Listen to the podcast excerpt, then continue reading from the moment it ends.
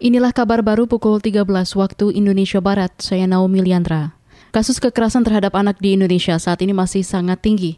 Menteri Pemberdayaan Perempuan dan Perlindungan Anak PPPA Bintang Puspayoga mengatakan tingginya kasus kekerasan pada anak tidak sesuai dengan pemenuhan hak dasar anak untuk mendapat perlindungan dari kekerasan dan eksploitasi. Walaupun perlindungan dari kekerasan, eksploitasi, dan perlakuan salah lainnya merupakan salah satu hak dasar anak yang wajib dipenuhi, namun fakta memperlihatkan bahwa kasus kekerasan terhadap anak di Indonesia masih sangat tinggi. Menteri Pemberdayaan Perempuan dan Perlindungan Anak PPPA Bintang Puspayoga mengingatkan jumlah anak-anak Indonesia saat ini sangat signifikan, yaitu sepertiga dari 270 juta penduduk Indonesia.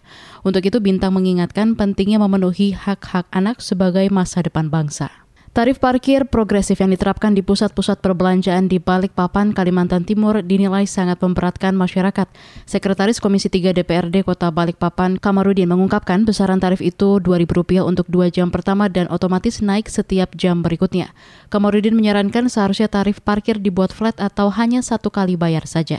Harusnya bisa dibuatkan flat saja, ya kan? Atau e, dibuatkan e, parkir dengan tarif yang lebih murah gitu loh. Misalnya di awal masuk e, motor misalnya 2000, tapi 2000 itu misalnya untuk tiga jam pertama gitu hmm. kan. Nah, atau empat jam pertama sehingga tidak memberatkan. Kalau ini kan kasihan satu jam lewat satu menit sudah kena dua jam kan, akhirnya membebani masyarakat. Selain tarif parkir progresif yang memberatkan, Sekretaris Komisi 3 DPRD Kota Balikpapan Kamarudin juga menyesalkan pengelola parkir tidak menjamin ganti rugi apa pun jika kendaraan yang diparkir hilang.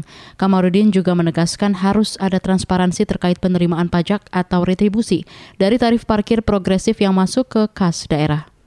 Beralih ke berita luar negeri. Militer Israel mengkonfirmasi salah satu rahasia terburuknya dalam serangan terhadap Palestina. Untuk pertama kali, Israel secara terbuka mengaku menggunakan pesawat tanpa awak atau drone dalam melancarkan serangan. Pernyataan itu juga menyebutkan serangan menggunakan drone tidak menimbulkan risiko keamanan. Sementara itu, kelompok hak asasi manusia dan media internasional melaporkan Israel telah menggunakan drone untuk menyerang sasaran di Gaza. Hal itu sudah dilakukan selama lebih dari satu dekade, sedangkan para ahli mengatakan senjata dapat diidentifikasi berdasarkan ledakan. Serangan drone, termasuk yang digunakan Israel, menghasilkan ledakan yang jauh lebih kecil daripada serangan udara yang dilakukan pesawat tempur.